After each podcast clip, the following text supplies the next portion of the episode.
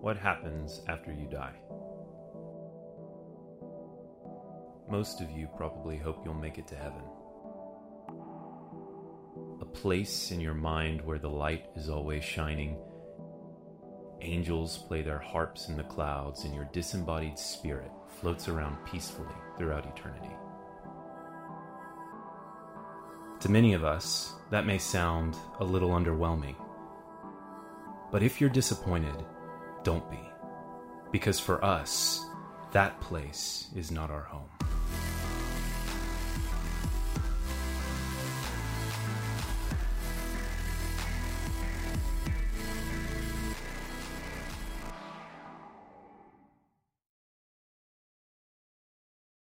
Good morning and happy Easter. It's great to see you guys here today. Uh, just want to extend another welcome. I, I know that uh, there's a lot of places you could be right now, but you're here, and that matters. Uh, to all the first time guests in the room today, I get a special welcome to you. And if we can serve you in any way, answer questions, uh, before you leave, just stop at that next steps table in the lobby, and we would love to connect with you out there, okay? All right, well, hey, if you have a Bible, grab it. We are going to be in a book today in the New Testament called 1 Corinthians, all right? 1 Corinthians chapter 15. 1 Corinthians chapter 15. Well, the title of my message today is Heaven is Not Our Home. Heaven is not our home. And before you think I'm some kind of heretic, like what kind of church did we just come to on Easter? Let me explain, okay? What I mean by that is what people often think of as heaven, that's not our home. All right, I can remember as a kid growing up in church being trained in evangelism at a very young age. Uh, in fact, the church I attended, they would send us into the community as middle and high school students to go knock on doors and practice sharing our faith.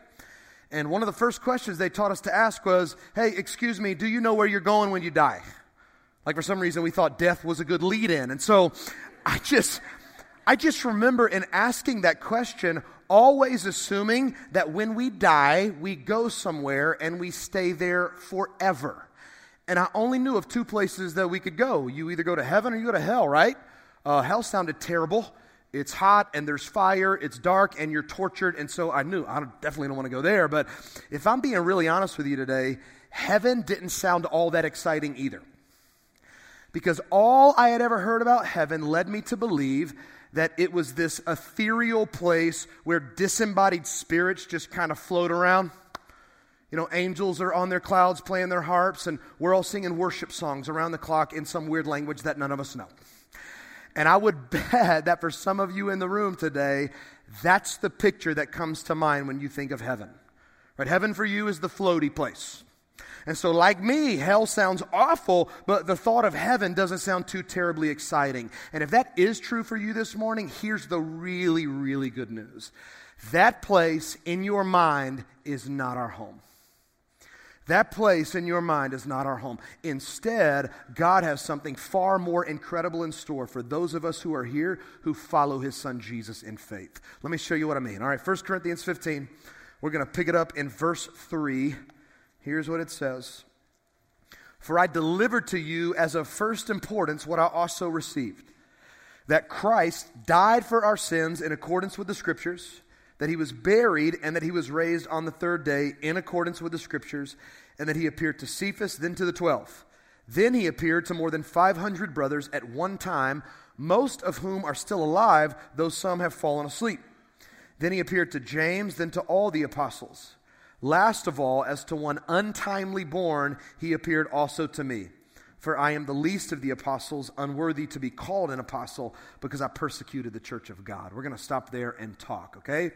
Uh, this book of First Corinthians that we're reading from, it was actually a letter written by a guy named Paul to a very dysfunctional church in the Greek city of Corinth. Okay, there were members in this church committing incest. There were members in this church suing each other. There were members in this church sleeping with prostitutes. There were members in this church getting drunk at communion. And on top of all that, they started believing some really unbiblical things about resurrection. You see, at this time in Greek culture, there were different philosophies floating around about what happens to people when they die. Uh, some of those philosophies fell more in line with agnosticism or atheism. And so they would teach that when a person dies, that's it. Uh, game over. There is no afterlife. Your body goes into the ground and you become fertilizer. Well, then there were other philosophies that promoted this teaching called dualism. Okay, dualism states that all physical matter, including our physical bodies, is inherently evil, while the spirit and the mind are inherently good. Okay, you see these teachings when you study philosophers like Plato and Cicero, who often described our physical bodies as a type of prison that our souls or spirits needed to be delivered from. And for guys like that, deliverance came through death. In fact, Cicero taught this about our bodies. He says, Nobody in their right mind, having gotten rid of it, would want it or something like it back again. And so what happened in Corinth was these type of, of false teachings, they started creeping into the life of the church. And as a result, the Christians there started to deny the reality of bodily resurrection. And so, in love for them, the Apostle Paul writes to correct their wrong thinking. And I love this in verse 3. He starts with this. He says, Hey, I just want to remind you, I delivered to you as of first importance what I also received. Okay, if you jump back to verse 1, you find out quickly that what he's talking about here is the gospel. The gospel simply means good news. And more specifically, we're talking about the good news of Jesus Christ. And Paul reminds us, please don't miss this, that the gospel isn't firstly important, it's of first importance all the time. In other words, let me say it like this The good news of Jesus Christ isn't only important for people who don't believe, it's as equally important for those of us who do believe. But I love the way Pastor Tim Keller puts it. He says that the gospel isn't the ABCs of Christianity, it's the A to Z of Christianity. Right? It's not just the starting place, it's the whole thing. So not only do we believe it to enter the kingdom of God, but to make spiritual progress in the kingdom, we must keep believing it day by day, moment by moment. You see, you have to understand, contrary to what you might think, Christianity is not about you agreeing to a set of doctrines about the person and work of Jesus and then moving on to more important things. Please hear me. There are no more important things. Okay, the gospel is of greatest importance to our Christian faith. Everything we believe hangs on this good news. And as Christians, again, we never move beyond it. Instead, with everything in us, we work really hard to beat it into our hearts and brains constantly so that it becomes the driving force in our lives to follow Jesus and live in obedience to Him. And so the question becomes well, what is the gospel? Uh, if this is good news that we are meant to beat into our hearts and brains constantly, what are the specifics of this good news? Well, Paul tells us right here in the passage. Uh, he reminds us that first, the gospel starts with Christ. It starts with Christ. 2,000 years ago, Jesus Christ, the Son of God, the second person of the Trinity, he left heaven, he humbled himself, wrapped himself in flesh, and came to live among us. And while he was here, he lived a life that none of us have been able to live, a life of sinless perfection. All right, anybody want to grab the microphone for me and come on up here and argue with the rest of us about how sinless and perfect you are? I didn't think so, because only Jesus did that, right? He's the only person in history who has ever lived a life of perfect obedience to God. Secondly, the gospel tells us that Jesus died for our sins. Okay, answer this question if you know it. Uh, the Bible clearly teaches in several places that the penalty of sin is what? It's death. But not just physical death, spiritual death, meaning eternal separation from God, experiencing the judgment of God. When Jesus Christ died 2,000 years ago, he suffered that penalty on our behalf. See, Jesus didn't have to die. He died willingly. He was an innocent man who needed to bear no penalty because he was sinless and perfect in every way. But as Paul tells us, he died for us. Right? He suffered physically for us. He was beaten, he was spit upon, his beard was ripped out, he had a crown of thorns driven onto his head, nails and uh, nails driven through his hands and feet, and he hung on a cross for hours, covered in his own blood, sweat, and tears for you and me. But more significantly, Jesus suffered spiritually. Uh, the same Paul who wrote 1 Corinthians wrote 2 Corinthians. And in 2 Corinthians 5.21, he tells us that as Christ died on the cross, he became our sin. So I want you to think right now in this moment about the sin in your life. What have you done, past tense? What are you currently doing, present tense, that has opposed God or is opposing God and his way of life? Here's what Paul's teaching that as Christ died upon the cross, somehow God supernaturally took our sin off of us before we were ever alive, and He put it onto Jesus, and then He proceeded to pour out every bit of wrath and judgment our sin deserved onto Him.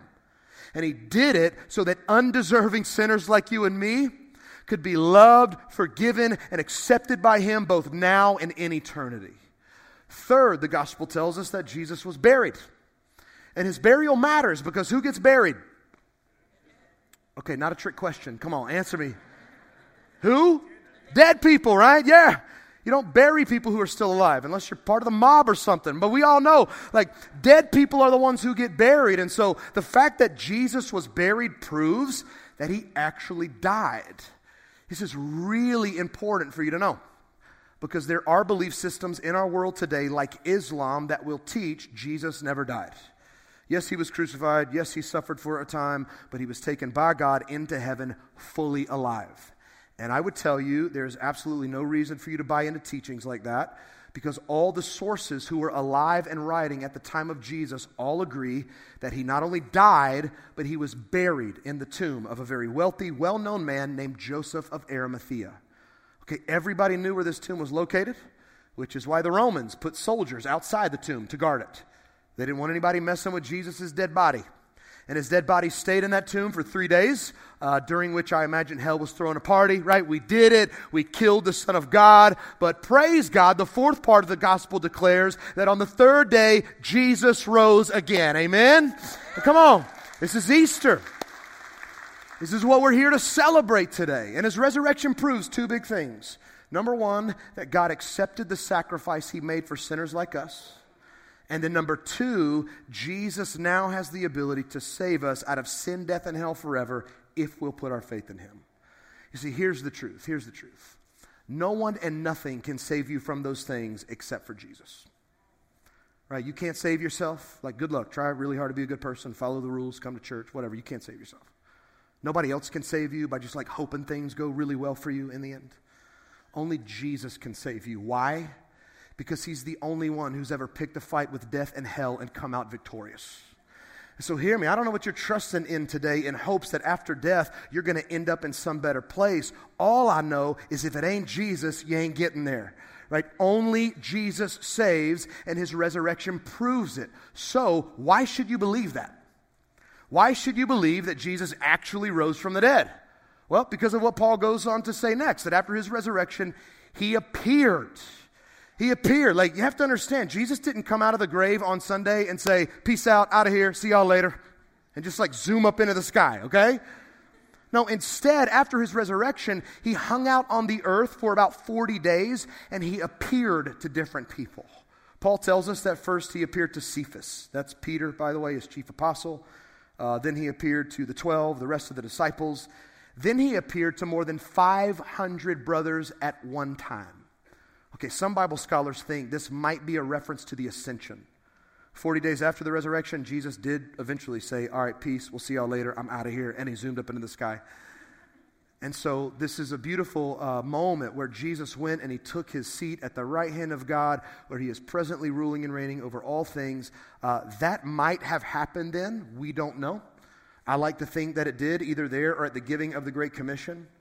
But all we know, based on what Paul says, is that at some point during those 40 days, the resurrected Jesus appeared to more than 500 people in one place at one time.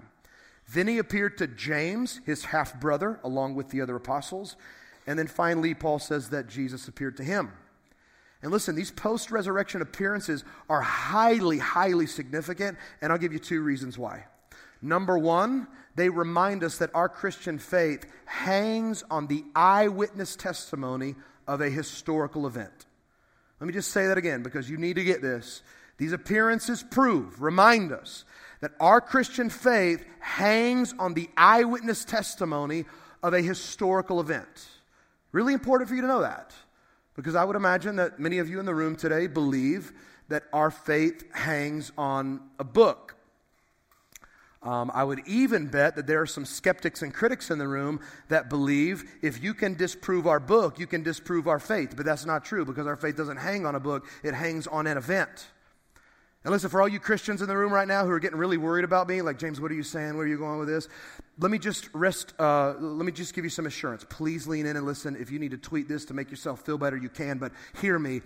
As your pastor, I believe with all my heart that this is the inspired, inerrant, authoritative Word of God, okay?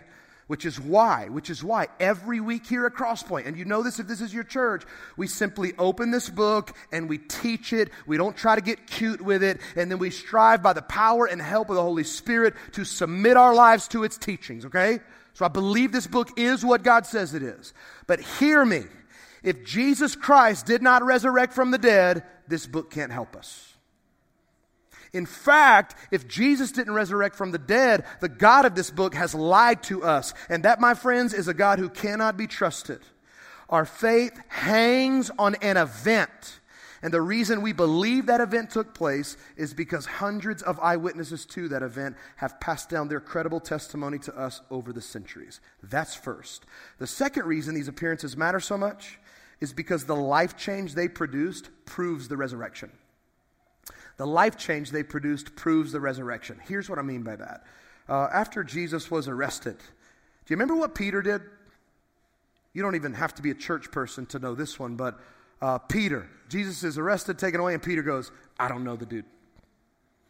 No, like seriously. I mean, I, I know like yesterday I said I would die for him, but I swear I don't know him. Never seen that guy in my life. All the disciples went into hiding because they worried if they showed their faces, they would suffer the same fate as Jesus, their fearless leader. Yet, after he resurrected and appeared to them, they went on to become some of the most courageous men and women the world has ever known, and many of them laid their lives down for preaching a message of a risen Savior. Right? That's the book of Acts, if you want to read it on your own time this week. Uh, those 500 eyewitnesses, guess what they did after seeing the resurrected Jesus? They changed the day of worship from Saturday to Sunday. And I know some of you are like, dude, is that really a big deal? Yes, it's a huge deal. Okay, look, if you have ever tried to get church people to change anything, especially, look, especially after they've been doing it for almost 1,500 years, you know what a big deal this is, right? But listen, more significantly and more importantly, Saturday was the Sabbath day for the Jewish people. It was their holy day uh, a day that God Himself had commanded that they set apart unto Him. Hey, on this day, I want you to rest. I want you to remember. I want you to worship. Don't do any work. And so, for them to change that day, it signaled that something significant had happened, something like their Savior resurrecting from the dead. All right, how about James, half brother of Jesus? Before the resurrection, he refused to believe that Jesus was God. And who can blame him? If you had a sibling running around telling people they were God, you wouldn't believe him either, would you? Unless they did something to prove it, like die and raise from the dead. And can't you just picture it like Jesus you know, comes out of the tomb on Sunday and maybe on Monday morning he knocks on James's door and James opens the door and he said, Told you, bro. And in that moment, James is like, well, dang, I have to worship him now. And he does. Worshipped his own brother as God, became the pastor of the Jerusalem church, and he died a martyr's death for preaching that his brother was the risen Savior. And then we come to Paul, the self described persecutor of the church. Right, this was a guy who hated Jesus, hated Christians, actually spent his life hunting Christians down and murdering them for what they believed until the resurrected Jesus appeared to him. Uh, he was out on another Christian hunting trip and he's traveling to a place called Damascus. And while on the road that leads there, Jesus showed up, knocked Paul off of his horse, blinded him, and said, Hey, bro, we're not doing this anymore. Uh, I'm done with you persecuting and killing my people, and today I'm making you one of my people. You're mine, and from this point forward, you're going to carry my name to the world.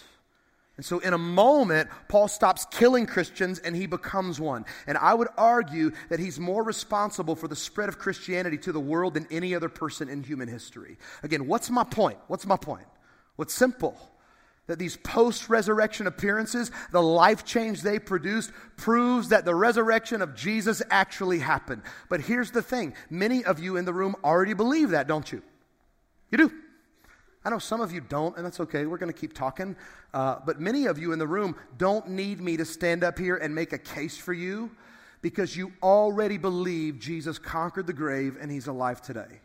But what you may not believe is what the Corinthian church failed to believe, which is this that one day in the future, you too will experience your own bodily resurrection.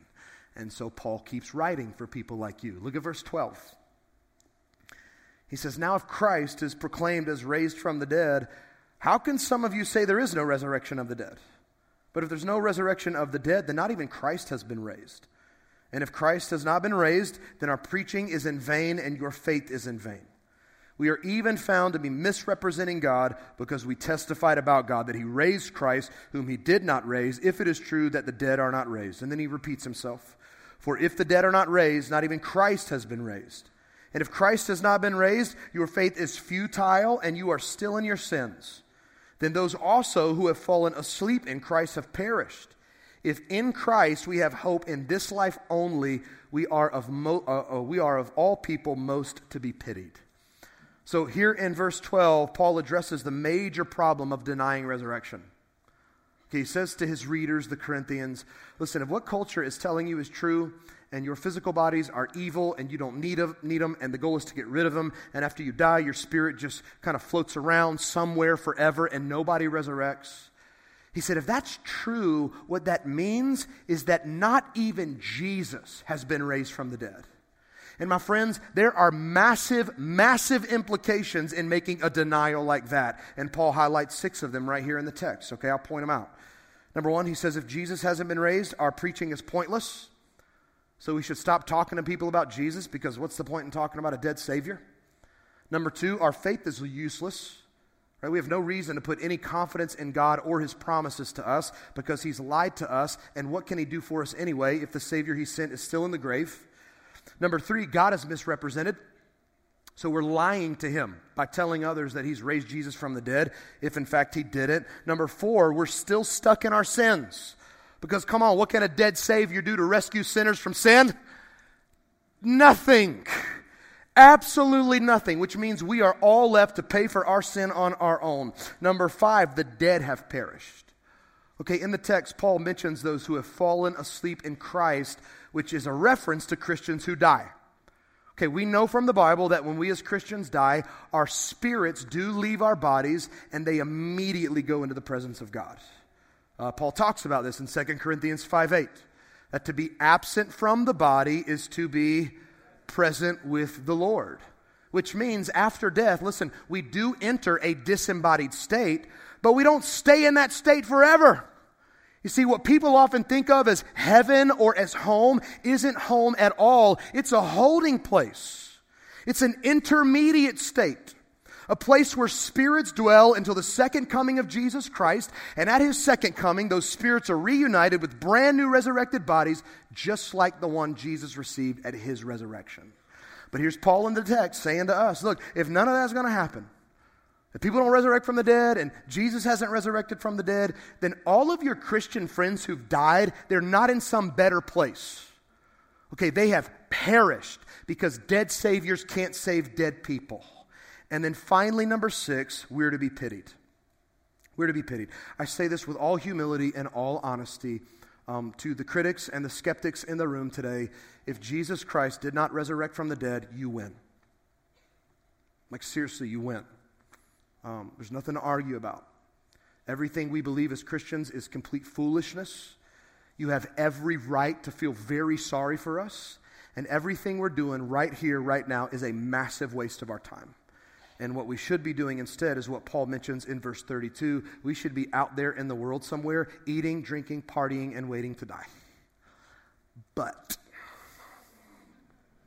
but, if Christ has been raised from the dead, that changes everything.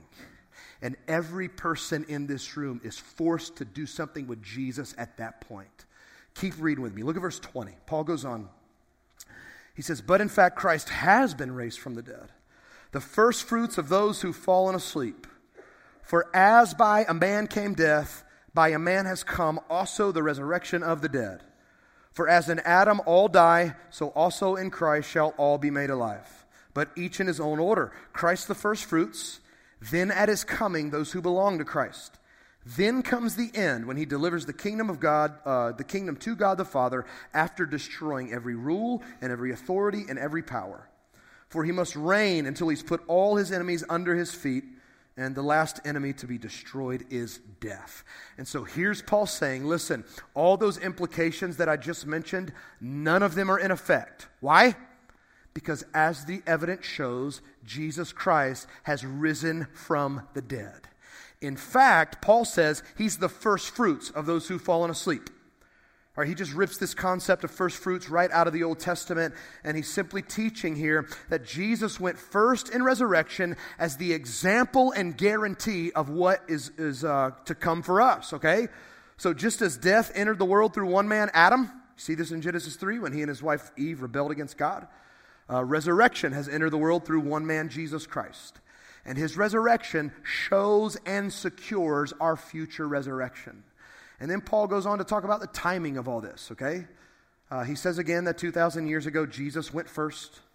And then one day in the future, we have no idea when this is going to happen. One day in the future, the resurrected Jesus is coming back.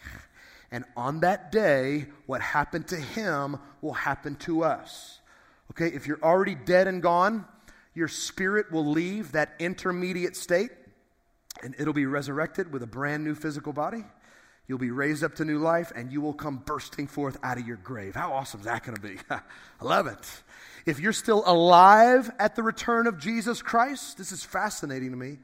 Paul says in verse 52 that you'll be changed in the twinkling of an eye. So, as quickly as you can blink your eyes, God Himself will supernaturally transform your earthly body into a glorious, heavenly, resurrected body and then comes the end. Uh, you should know that there are all kinds of debates and disagreement about what happens at the end of, of time. Uh, there are some different views out there, and I don't have time to get into those views today. So if you're interested, you can go Google them and confuse yourself, and then we'll talk, okay? but listen, all I want to do is highlight what Paul highlights. This is what this is the important part to know, okay? At some point after the resurrected Jesus resurrects his people, he will hand the kingdom over to God the Father. Every authority, every power, every force of evil and darkness will finally be conquered, and Jesus will once and for all put death in its grave. Amen? This is the future that awaits us. And what I want us to take from all that is this this is the big point of today. I want us to, to, to take away that the hope of following Jesus isn't heaven, it's resurrection. That the hope of following Jesus isn't heaven, it's resurrection. Okay, let me make the point again because I want to be sure that you're getting this. Christian in the room, our hope is not the floaty place. In fact, can we just say that all together so that I know you're locking that in on the count of three? You ready? One, two, three. Our hope is not. All right, good job. You're getting it. But seriously, listen, our confidence does not come from knowing that after death we're just going to float around out there somewhere forever. No, our confidence comes in knowing that one day in the future we're going to be resurrected by Jesus into new physical bodies and we're going to spend the rest of eternity in a physical place with Him. And with that said, as we close, what I want to do is I just want to go back to where we first started. And I want to take a couple of minutes and I want to talk about home. I want to talk about home.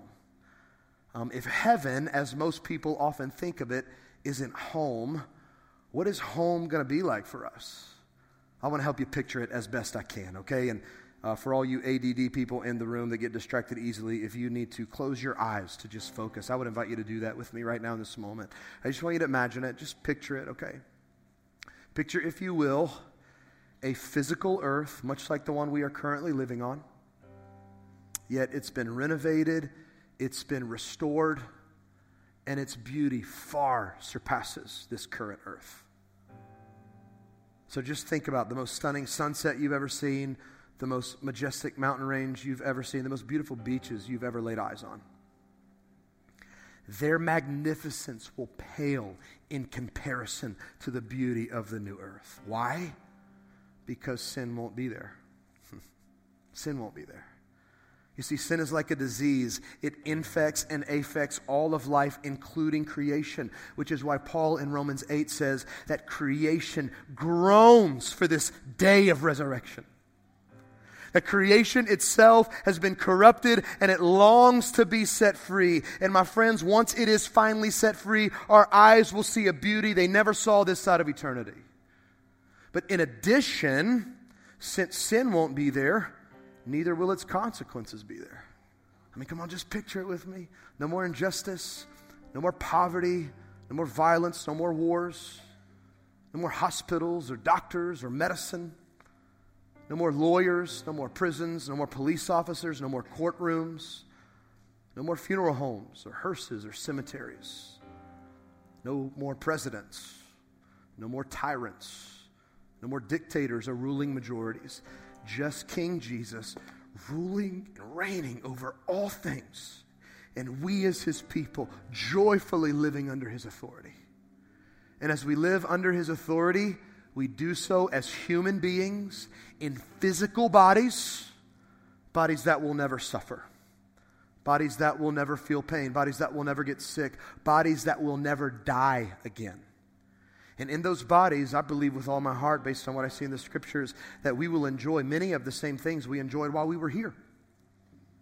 Like, I plan on getting some workouts in, playing some sports on the new earth. I plan on doing some fishing. Uh, catch and release, obviously, right? I plan on reading some books and watching some movies, and I'm even holding out hope that maybe, just maybe, there's going to be a Chick fil A there, all right? Like, like seriously. Go there with me for a moment. I know on the new earth there's no death anymore and we're friends with all the animals, but I have to think that the God who can do more than we can ask or imagine could figure out a way to create a chicken sandwich without killing a chicken. Amen? So I'm going to hold out hope.